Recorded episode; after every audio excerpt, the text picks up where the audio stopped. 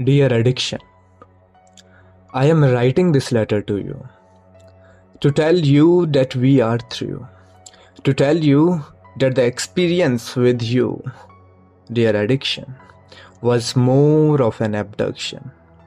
I took you with fun and joy, but all you did was wear me out. Now I can see how much you did destroy. Now I understand what you are all about. Anyone near me doesn't understand me, that how desperate I am to quit. And when I could not figure out how to completely rip you apart, I accepted you as a bribe. Millions flock to you, and I often sit and wonder why. When you just take their pain for once, and the reminder is a lie.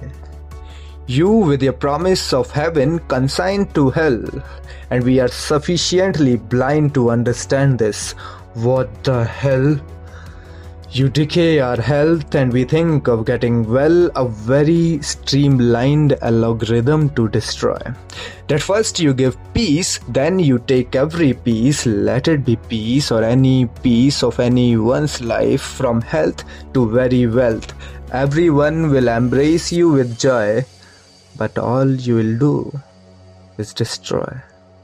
So, addiction. I hope this letter finds you, regardless of where you may have hidden.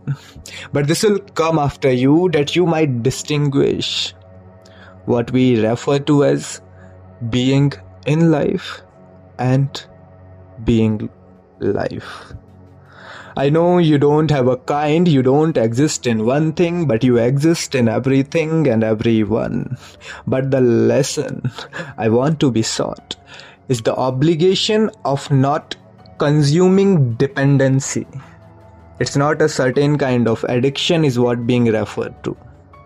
It's addiction as a whole being referred to. So, dear addiction, I'm writing this letter to you to tell that we are through.